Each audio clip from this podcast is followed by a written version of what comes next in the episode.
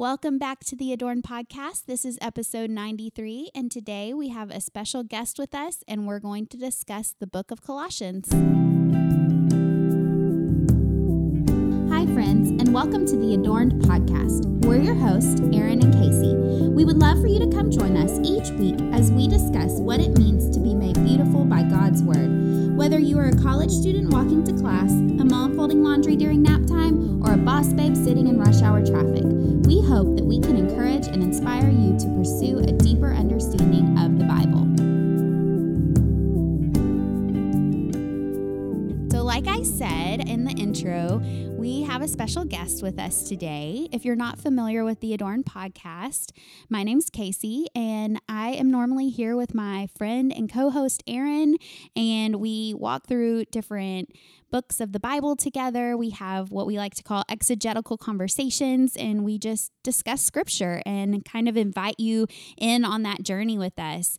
But with COVID 19 and all the craziness that's going on, we had a decision to make. We decided we could keep recording and do it remotely, or we could change things up just a little bit for this season.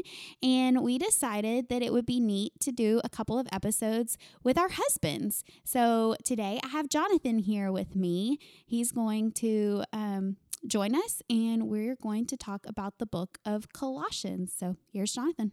What's up, guys? I'm excited to be here. I'm excited to talk about God's Word, um, Book of Colossians. And yeah, thanks for listening. And thanks for supporting my wife and Erin and the Adorn podcast. It's exciting. He said guys, but we know that our audience is mostly ladies. He's just used to saying guys. But anyway, so Erin had the idea. Initially, we were going to just kind of have a conversation about what our life has looked like during this season with quarantine and some of the pressures surrounding just changes in our lives and things like that.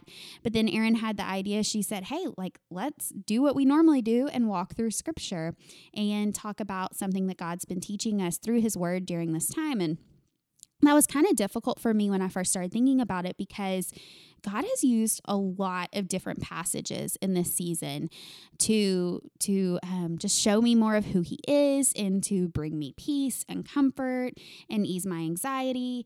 And so I was thinking, oh my goodness, like I love that idea, but where do I even start?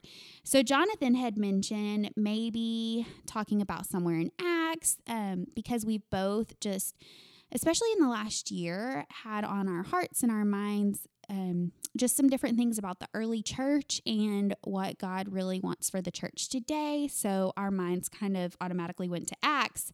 But then through that, as I got thinking about it even more, and I was thinking about Paul and his journeys, and I thought, well, you know, Paul gave a lot of instructions to the early churches through his letters.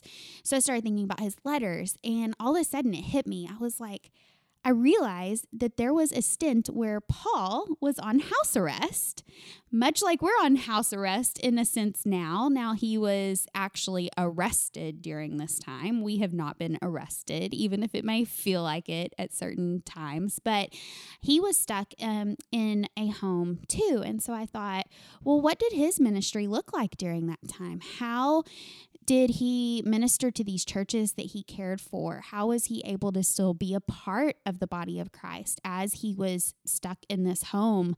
Um, so I started looking at the letters that he wrote while he was on house arrest. And we ended up at Colossians. He wrote Colossians while he was on house arrest. And Colossians just encompasses a lot of what the Lord has been teaching us during the past this season in the past um, four or five weeks. So that's kind of where we decided to land. But before we dive into discussing this letter from Paul, let's talk about just briefly what this season has looked like for us, kind of some of the highs and lows and changes and maybe some of the funny moments. I don't know. What you got to say about about the last like 5 weeks? Funny moments start with well yesterday our, our youngest we found her um, in the front yard peeing in the bushes so, so that's funny um, but no it's it's been a lot of a lot of time, a lot of time at home, um, obviously, because we can't go anywhere. Um, a lot of time with family, but it's also I, I feel like it's been really good time and really um, quality time where we've somewhat readjusted our mindset and readjusted our just thought process of of what's important, how have we been doing life, um, what are when when things get back to normal, what are some things we want to continue to do that we've always done? What are some things we might want to change? Um, and so we've been able to really really have some serious time resting in the presence of God and who He is, and um, and thinking about what ministry truly means for us as we move forward. When you mention ministry, for those that don't know what you do and what our kind of day to day life looks like, we know that this season looks very, very different for every family. And that's one of the reasons Erin and I wanted to do this because, as she'll share next week, their household looks very different right now than ours does because nothing has really changed for Taylor's job. So, will you break down a little bit about um, what you do and how it's been affected by this? Yeah. So, for the past well, all of all of my adult life and all of our marriage, um, I've been in a more traditional setting of of church ministry as far as a full time position at a church, um, and that has changed recently. And now I'm partnering with and working with an organization called Flourish Creative. And we advocate for and empower local artists to produce really awesome and really great art.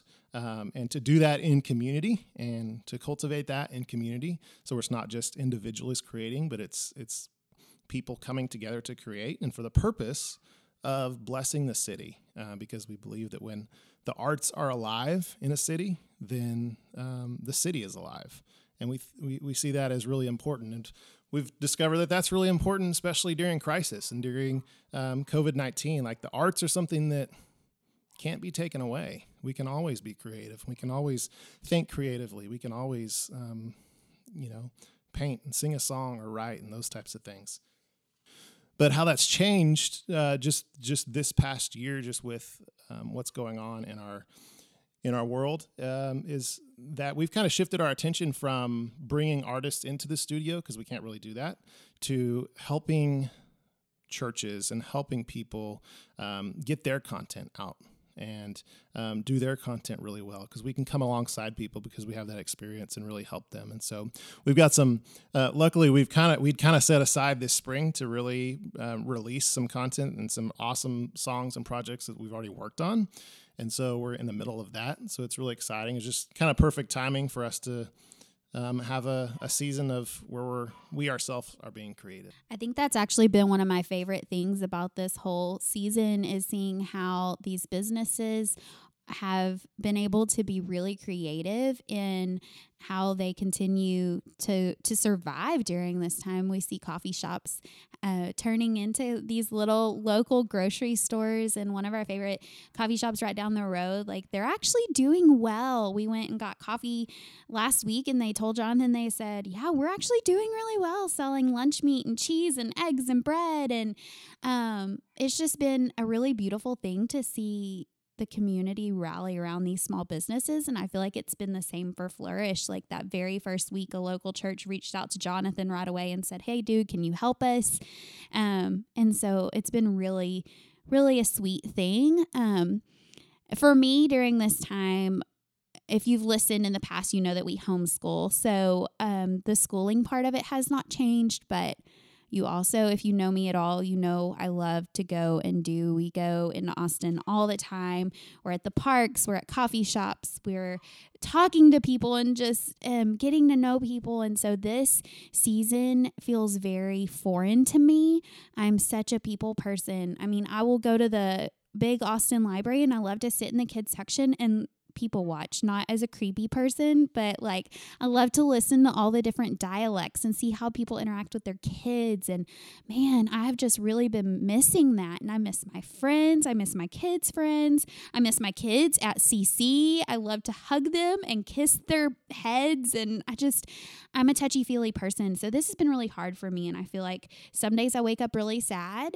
Um, and then some days I wake up okay. Um, and God's been faithful through it all. And I've tried to, um, I've heard this phrase several times during this season to um, try to not just survive, but actually thrive through this season. And I don't think that means necessarily always being like happy and 100% cheerful. We're going to have those days where we're grieving what we've lost, but I do think it means getting in God's word and praying and um, just striving to use this time for growth and for um, getting closer to God and knowing more about who He is um, I've had a lot of very honest conversations with God during this time. And I feel like as a couple, Jonathan and I also have both had a lot of very honest conversations, especially in that first week, that first week of adjustment with him working from home all the time and um, the kids being here and just kind of figuring out how that looks. So um, it's definitely been adju- an adjustment all around, but um, I think there's gonna we're gonna see some really beautiful things come out of this at the end. At least that's my hope and prayer. My my big hope and prayer is for revival. Um, but anyway, I guess we can go ahead and move on to the book of Colossians. I'll go ahead and yes, we're going to cover the whole book. So this is going to look a little bit different from what Erin and I normally do. Erin and I normally read and go verse by verse. This is going to look a little more like what we did back in Genesis since we're going to cover the whole book today, all four chapters. We're going to kind of go chunk by chunk and we'll summarize a lot of things. Um, so if you have your Bible, you can open with us. If not, just listen and um, we hope that you're encouraged by our conversation. So, a little bit of background about Colossians. I already said Paul wrote it when he was on house arrest and probably around the year 80 22. Oh, yeah, 62. I don't know why I said 22. 62. And Paul actually never visited Colossae, um, the church where he was writing the letter to. The church was founded by Epaphras in the wake of Paul's ministry in Ephesus. He was addressing the heresy um, that Christ wasn't su- sufficient for salvation, and he was also addressing some other things. Do you want to talk a little bit about that, Jonathan? Yeah, we see that Paul was addressing um, kind of this uh, and there's different differing views on this, of course, um, but kind of this mysticism um, where people were kind of calling on angels and um, asking angels to help them. It was apart from God and kind of trusting in these little. Um, I, I, read something where they had, they had like this thing that they wore around their neck um, for good luck, and so it, it was it was ultimately they were they were not trusting in the sufficiency of Christ. They were um, adding to the gospel. Does that make sense? Yeah, that makes complete sense. So that gives you a little bit of background as to where we are, why Paul was writing the letter. And it's always interesting to me how he writes these letters to churches that he's never even met. So that's kind of a cool thing that we'll talk about a little bit. Okay, so chapter 1, verses 1 through 14, we see that Paul had a genuine love for his church. And like I said, he's not able to be with them. He hasn't even met most of them, but he's loving them from afar with prayers and through this letter. And I just saw as I was reading through this and listening to this, I, I just kept thinking, man, Paul really gets what it means to be the church he's loving these people from afar even though he can't physically be there he is doing everything he can to meet their needs and to love them from afar. So it just it made me stop and think for a minute. I know this is really quickly into into this discussion but it made me think how can we practically be the church during this season? And i think that's something we've all kind of been wrestling with a little bit because it's hard. You you um, want to abide by the rules and stay home as much as possible and practice social distancing and all of that. But at the same time, we are still called to be the church. So I was just thinking, how can we still be the church during this time? And I saw a really good example just yesterday. There's a lady in our church that needed a mailbox. And one of the men from our church went and put that mailbox up. And it's just real practical because she's used to going to the post office to get her mail and she can't do that right now. And so she's never had a mailbox. And just a really, really practical thing. It wasn't, he didn't have to break any rules by going out and putting her up her mailbox. He kept his distance, but it showed her practical love, helped her stay safe. I thought that was just a beautiful picture of how to be the church. Do you have any examples or any thoughts of things we can do? Um, yeah, I don't, I don't know if I have any examples, but my initial thought is, and, I, and Paul ends up talking about it um, later in Colossians, but it, it comes down to love. Um, and it comes down to God has created all of us uniquely to love in different ways and in different capacities. And so for for one person, you know, putting up a mailbox may be the worst thing you could probably possibly do because that mailbox is going to fall over in two minutes. Um, but for another person, you, you, know, putting up a mailbox is is how they're made to serve and built to serve. You know, for some people, it's it's writing cards or phone calls. Casey had an idea for our family yesterday or a couple days ago. Um, just how can we love people around us? How can we be the church to people when the church can't gather? And and it was, hey, let's go plant. Let's let's plant some flowers and deliver the flowers to people um, so they can just have some joy in this season. And I thought that was really cool. And that's a way that God has gifted her to think how to practically love people and be the church. Yeah. And I think it's hard during this season. I mean, it's hard during every season, but it's especially hard right now where our only, one of our only windows to the outside world is social media.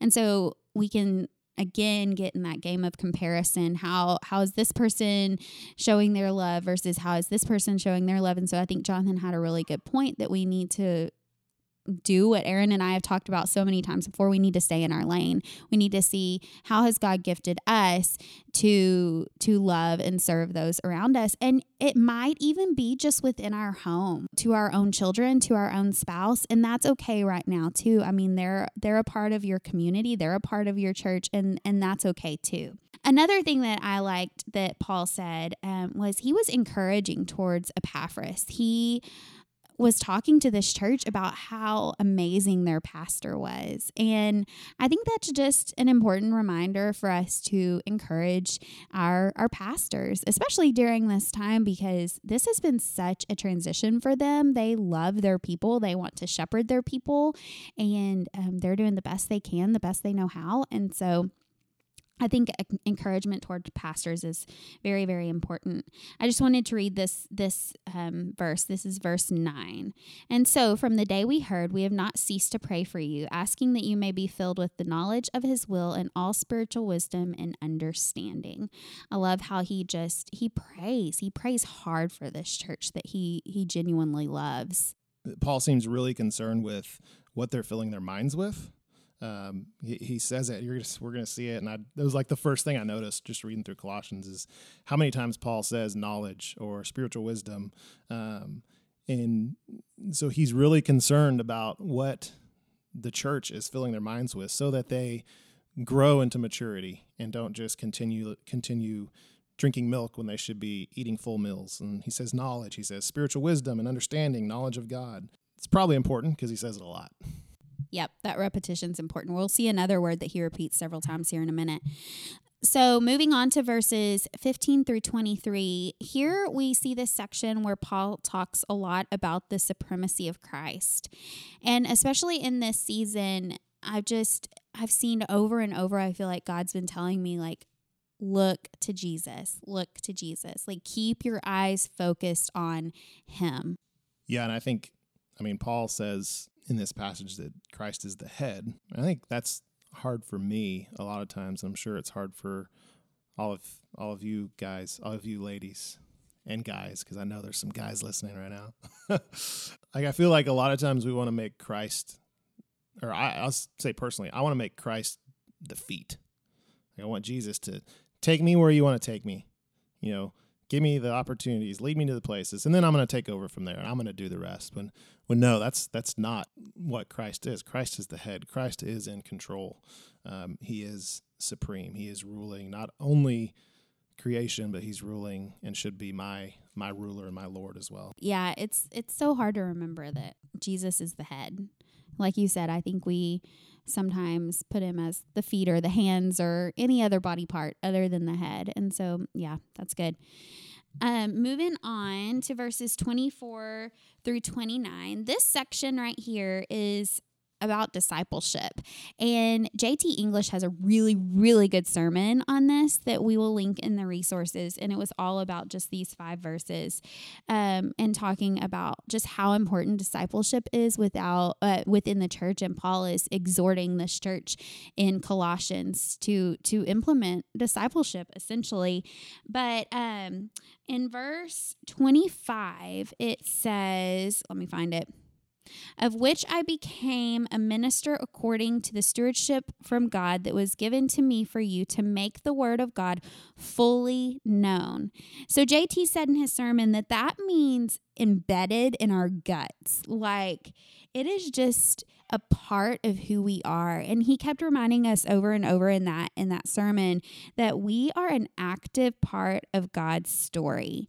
And we need to act like that. Like we're not an audience. We don't need to just sit back and expect everybody else to do the work. We don't need to just say, "Okay, like well, um, you know, we got a hundred people were saved during this event. So that's all and like wash our hands of it. No, like we are to be disciples. Like we are to be teaching other people and helping them come to mature faith in Christ. Like you said, like not this milk faith, like a mature faith.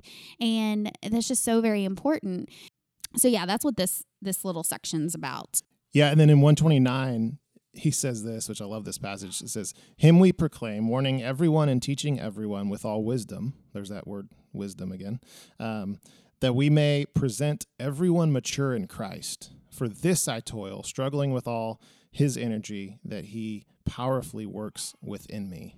So Paul says, For this reason I toil. That what, reason? It's to present everyone mature in Christ. Um, Paul could have said, Hey, I toil so that, you know, we can have everyone on earth saved, or we can have decisions and baptisms and salvation. Um, but that's not what he says. His goal is, those, while those things are great and those things are good, and we should strive for those things, his goal was maturity in Christ. And in that in that sermon that Casey mentioned, JT says, which I so wish this was my quote.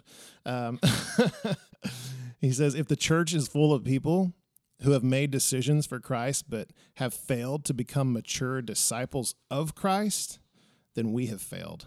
And so, even for me, like in our family, if our kids are people who've made decisions for Christ, but are not becoming mature and growing in maturity of Christ, then that's on us. We're the disciplers, and they're the disciples. Well, that's convicting. um, yeah, that's good. Good word. So, moving on to chapter 2, verses 1 through 15, this is a section where Paul is warning against false teachers and deceit. So, kind of like we were talking about when uh, we were talking about the history of the the book and kind of what Paul's purpose in writing it was. And Jonathan was talking about how they were worshiping like these angels and kind of bringing these things in on top of the sufficiency of Christ. That's so that's what Paul's saying here. And the way that he says to defend yourself against these false teachers, I think is just um, so profound and just something that we don't think about very often. But he says to defend yourself with thankfulness. And once again, we've listened to several good sermons on this. Once again, there's a really good John Piper sermon on this from 1985. And as I was like preparing, I was looking in my Bible and I had all these notes. And I was like, where did these notes come from? And I told Jonathan, I said, I think this was from a Piper sermon. And he was like, okay. And I was like, I don't know. I just feel like it is. So finally, I found it online. And sure enough, it was from 1985. And I had listened to it for our spiritual disciplines episode on gratefulness and or gratitude. Um, so it goes along with that. So I've actually referred to this sermon before, but it's just crazy because I have really seen this firsthand during this season. When we first started quarantine and when um, the coronavirus really like got into the united states and started affecting us it was right in the middle of lent and for lent this year our church and i've mentioned this before on the podcast but we were doing this um, gratitude journaling kind of and where you list every day different things that you're grateful for. And i just thought i was like god like you're so funny. Like how how cool is it that we've already been practicing this discipline of every single day thinking of certain things that we're grateful for, and then you take all of the things away. and so we're still supposed to be coming up with like 12 things a day that we're thankful for, and yet we've been stripped of so much. And it really did just help center my heart it helped keep those false messages from sneaking in, especially at the beginning where there was so much fear and uncertainty and so many decisions that had to be made and so much information out there and just having this attitude of gratitude just it, I really did see how it could be um, a defense in in times like that and really in our everyday. And I've never really thought about that. I've never thought about thankfulness and being grateful as defense weapons. Um, until until this season, and I, I was thinking about it, and I was like, you know, thankfulness and complaint, like the two opposites, they can't live in the same environment. If we're if we're thankful, if if if we're increasing in thankfulness, then our complaining automatically decreases. On the flip side, if we're increasing in complaining, then our thankfulness automatically decreases. And so that's where we get to make the choice of what are we going to fill up with? What's going to increase? What's going to decrease? Verses 16 through 23, um, they're basically saying stop worrying about what others are telling you to do and focus on Jesus. I liked these verses right here. This is 18 through 19. Let no one disqualify you, insisting on asceticism and worship of angels, going on in detail about visions, puffed up about puffed up without reason by his sensuous mind, and not holding fast to the head, from whom the whole body, nourished and knit together through its joints and ligaments, grows with a growth that is from God. So we see again referring to the head and focusing on that. And yeah, I mean, that's been a struggle for me, especially. I mean, it's always is. If you know me at all, you know I worry about whether others think about me.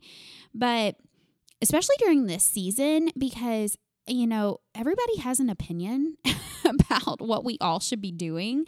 And I've just, you know, I've I've even told my mom at time like maybe we shouldn't put that on social media because so and so might say something or think something and she's like, "Hey, see, you can't worry about that," you know. Um so this is a good reminder for me. And then he keeps going. Um, verse 20 If with Christ you died to the elemental spirits of the world, why, as if you were still alive in the world, do you submit to regulations? Do not handle, do not taste, do not touch, according to human precepts and teachings. These things have indeed an appearance of wisdom in promoting self made religion. Paul is saying, like, these things that they're doing, they were kind of earthly things that had the appearance of really good wisdom to their to their culture. And so he's he's not saying that some of those things were necessarily necessarily bad, but our faith is not built on what we do how many rules we have and how many rules we obey. Our confidence is not in ourself, but it's in Christ. And so that just kind of begs the question in this pa- passage like are we have we created a self-made religion? Like have we created is our confidence on the things that we the rules that we obey and the things that we do even though those are might seem really great to the world um, or is our confidence solely in Christ. Yeah, this is hard for me because I'm a rule follower and I don't know if that's a two thing or not. I think it is to some extent because I think we care about what others think about us and we care about pleasing others and so we want to please the people that made the rules. But so I'm guilty of this and I've realized this especially recently just that sometimes we can turn those rules that were meant for our good in into little religions. Like uh, we forget what the purpose behind those rules are. And it's more about um, checking things off a box versus living um, in the truth of, of Jesus and what he came here to do for us. And then continuing on in chapter 3, Paul talks about putting on the new self. He says, If then you have been raised with Christ, seek the things that are above, where Christ is, seated at the right hand of God. Set your minds on things that are above, not things that are on the earth. For you have died, and your life is hidden with Christ in God. When Christ, who is your life, appears, then you also will appear with him in glory. And so, this whole idea of this new self, he's, he's basically just saying, Are you raised with Christ? Have you been raised with Christ? Do you have a believing faith in Jesus? If so, then seek him. Like, period. Just seek him. Um, and then he says, How? Well, how? We set our minds on the things that are above not on earth. And that's where, like we talked about at the beginning, going back to knowledge, going back to wisdom, going back to our minds. Paul is so concerned with where we're what we're thinking about um, that that he ties it to being part of the new self. Is is where's your mind? Are you thinking about heavenly, godly things, or are you thinking about earthly things? Um, and our temptation is to keep the earthly things in front of us, things we can't control. Therefore, building this self-made confidence um, like I feel like Paul is almost yelling in this passage and just yelling, "Stop! Stop! Stop! Stop! Trying to do, trying to seek, trying to worry about all these silly things. If you are in Christ, then seek Christ, seek His kingdom, and keep your mind on Him." What What does this passage mean for us then in this season? Um, who or what has our mind's attention? Is it Jesus? Is it politics? Is it COVID 19? Um, I'll let you answer that. Yeah. So if we move on a little bit, verse 5 says, Put to death, therefore, what is earthly in you sexual immorality, impurity, passion, evil desires, and covetous, covetousness, which is idolatry. And so I was reading this and I was like, oh man, this is the probably the very first thing I feel like well, this and thankfulness kind of came at the same the same time, but um whenever all of this started and God just started really working on my heart, I feel like one of the very first things was Him saying, okay, like now you're going to put away your idols. And I was like, God, like, I don't have any idols. And I actually have a friend that said something like that in a text message to me that said, you know, God was making her put away all of her little idols. And I was like, oh. And she read some verses from Exodus or sent me some verses from Exodus. And I was like, oh, goodness, maybe I do have some idols. And so as I was thinking about it and I was realizing what I was so upset about, like things like my girls' dance classes and um, restaurants that we liked going to, and going to Waco and the silos, and just all of these things that I love so much. They're not bad in and of themselves, and it's okay to enjoy those things. And like I said earlier, it's okay to grieve the loss of not having those things in our lives right now. But um, I think a lot of those things I was elevating and putting above God in my life and um, focusing on those things more than I was focusing on God and His Word. And so I feel like He He was saying to me in this season, like, I'm taking these away. If you're not going to put these um, aside for me, I'm going to put these aside. And I keep thinking about the song Jonathan did an early 2000s worship night back like a month ago. And um, one of my favorite songs I had kind of forgotten about was Give Us Clean Hands. It's a MercyMe song. And I just keep playing this over and over in my head through this whole season. It says, Give us clean hands, give us pure hearts. Let us not lift our souls to another. And God, let us be a generation that seeks, that seeks your face, O God of Jacob. And I got teary eyed when we were singing it that night because I can't tell you how many times we sang this as like teenagers. And we would just, you know, pray out to God, like, God, let us be a generation that truly seeks your face. Like, we wanted that. We longed for that. And it's like we we were saying, like, God, let us put you above everything else and and in a way it feels like he's answering that prayer you know he's he's saying okay like i'm it like everything else is gone put me above everything else. This prayer that you prayed as a teenager, like keep praying it now and actually act on it. Like it's it's my decision like I can choose to put him first and to seek his face over anything else. And so um like I said, this this whole book Colossians just encompasses so much that God's been teaching us in this season. So, this is hard. This is hard truth, but good truth. Yeah, I love that you mentioned that song because that's like one of my all-time favorite songs. Um, but it's interesting too because that song starts with the words, "We bow our hearts, we bend our knee- knees. Oh Spirit, come make us humble." Um, with what you're talking about, and so, like, I feel it's like this is a time where the Spirit is coming and making us humble, taking away, taking away those idols. Yeah, forced, like a forced humility or um, even a forced Sabbath for people that are not spending that time. Um, so yeah, that's that's really great. Um, and then three, five, five through nine, it talks about putting off, put off the old self. If we're to live in Christ, then let's let's get rid of the old things that we once once walked in. And Paul gives, um, we can all read this on our own, but Paul gives a big list of what did we what did we used to walk in that we're we're trying to walk in again, um, and, and we don't need to be. Um, and then and then in three three ten he goes into really the the meat of of the new self. Um, and he says, having put on the new self, which is being renewed in knowledge. Oh, there's knowledge again.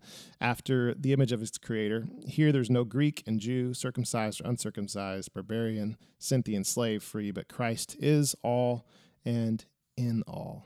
Christ is it. Then, if Christ is it, put on then as chosen ones, you're holy, you're beloved. Put on compassionate hearts, kindness, humility, meekness, patience, bearing with one, bearing with one another, um, and and ultimately, he's saying put on love. So with this list that Paul gives us, I thought it'd be fun to talk. Casey and I talk about which one of these things that Paul says about the new self that we're the worst at. Um, and that our spouse is the best at. And so I want to hear what I'm the best at. Just kidding. um, no, I will say this. I'll, I'll say, let's say what we're worst at first, and then we'll say each each other's best at. We won't say what we're best at because that's not right. That's going back to the old self, and we don't want to do that. Um, well, I'm bad at a lot of these, but I think I'm the worst at compassion. I I think compassion. I str- I struggle with compassion. Um, like I can help people, I can give to people, I can I can do all those things, but like truly having compassion, I'm just like suck it up, which is terrible. Um, but you know, that's me. For me, um, my very first answer was definitely patience. Um, I appear very patient, but on the inside I'm screaming. And my kids, I don't always necessarily appear patient with my kids because they're closest to me. You're closest to me, so I'm not always super patient with you, but I appear to be super patient with other people. Um, but I'm not always internally patient. And that's something that I've struggled with for a very long time and I feel like I have gained ground on like I have gotten better um but I'm especially not patient if I'm hungry. If I'm hungry and tired, I'm just not patient at all. So yeah, that would definitely definitely be my struggle and something that I'm always praying for even though they say don't pray for patience, which could be my problem. What am I the best at? He's been waiting for this. fun. Is fun on the list? My dear seven husband. No, fun's not on the list. So I would say that actually he's best at patience. Um, yeah, one of the most patient people I know. I have rarely seen him lose his temper. Um, I feel like more in the last year, not not as like a fault, but just as a um, like our relationship as our relationship gets deeper and as we are closer and more genuine with each other i think that um, i have seen okay like he's not perfect. Like he can lose his temper sometimes but that's still a very very rare thing. And um, the patience he has with the, our crazy girls and um, you know working in ministry isn't always easy. The patience that he has with people that I would have just gotten so frustrated with. Um, so, yeah, you're extremely patient, my dear. Aw, thank you. It's funny because you said you're the worst at patience, and then you said I'm the best at patience, which I'll receive that. Um, and I said I'm the worst at compassion, but I say that you're the best at compassion. And I think I think that's one of Casey's qualities is compassion. I think it's um, having the having the innate ability to see people's hearts and to see um, beyond beyond the facade and beyond um, their their junk and, and and how it's coming out in life and really see like the core of their heart and and meet like true needs of people um, and that's that's something that I would love to be able to do and to see in people and takes me like four years to see that in someone when you see it in like four seconds and so that's that's huge compassion moving on, verse 3 14. And above all these, he says, put on love, which binds everything together in perfect harmony. Is that like from the Trolls movie?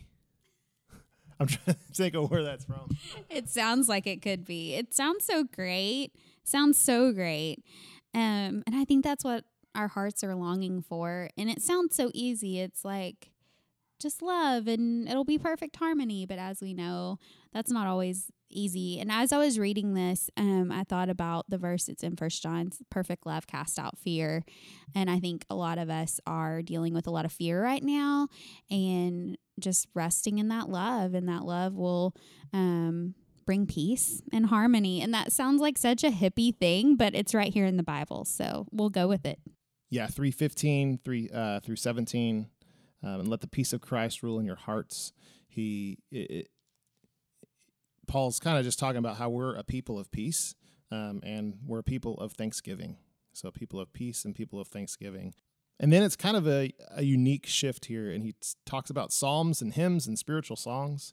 Um, and and let's, let me read this whole passage. And let the peace of Christ rule in your hearts, to which indeed you were called in one body, and be thankful.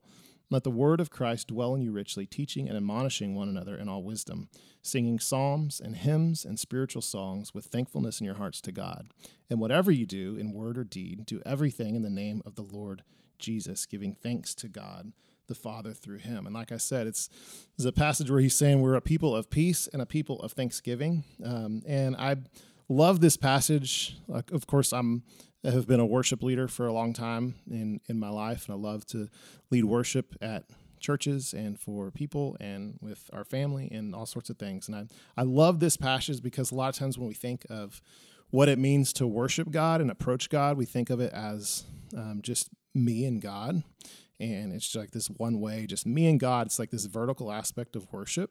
And, and Paul is actually going against that a little bit and saying, um, let the word of Christ dwell in you which, richly, teaching and admonishing one another in all wisdom, singing psalms and hymns and spiritual songs. So we're to sing psalms and hymns and songs to each other. And so as we gather, which we can't do right now in corporate worship, um, so as you gather in with your families on Sunday morning and, and you watch, you have streaming online or or doing your own worship service at home, it's not just you and God, but we're the, the things that we're singing and saying to God, the prayers that we're praying are also for the people next to us. So it's this horizontal aspect of the gathered church in worship too that's really that's really unique and gives us um, gives us the view of that that's important to to think about the, the the things that we're saying and the things that we're singing to God are are being caught on by the people next to us. And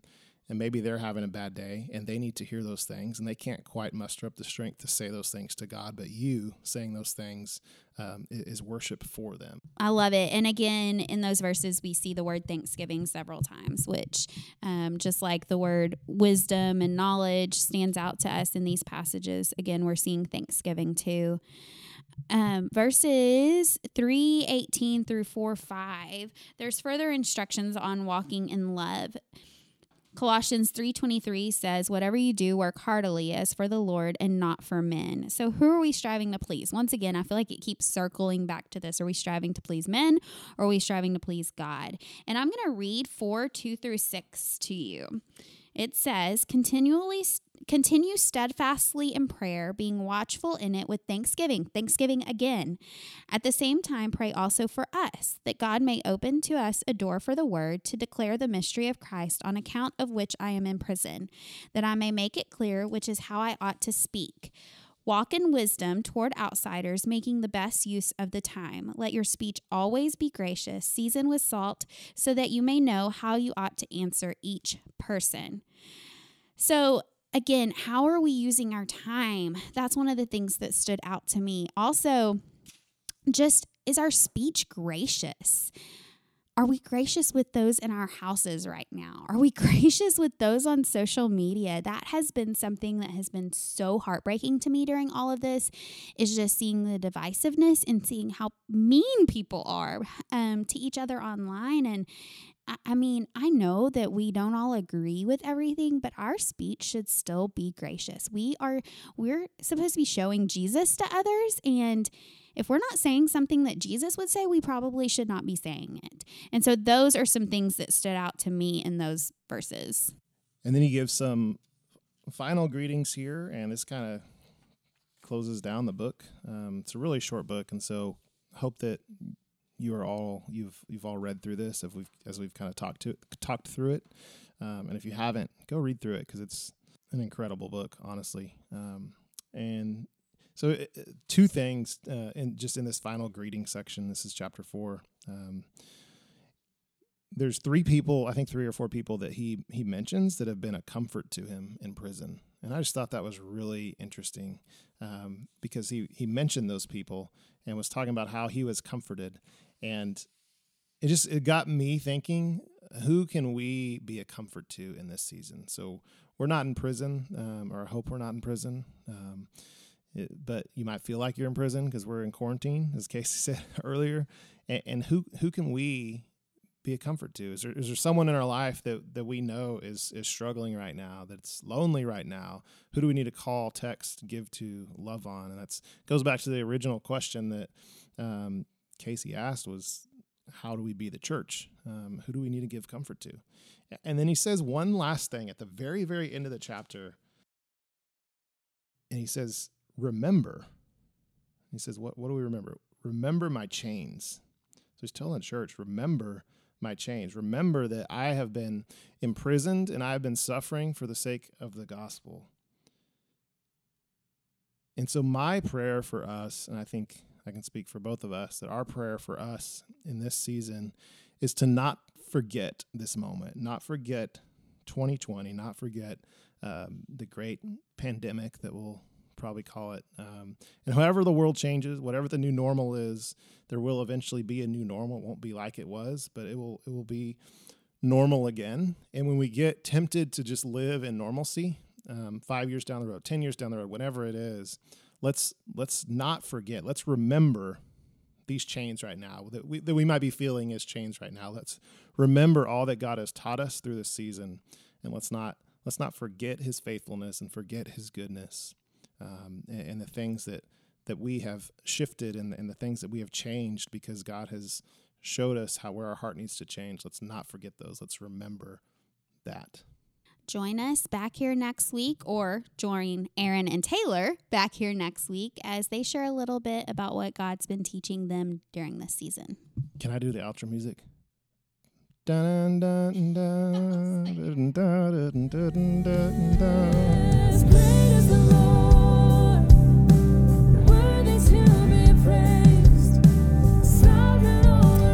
enjoyed this episode, please feel free to subscribe and leave a review on iTunes, and most importantly, share with a friend. The beautiful music that you've heard on this episode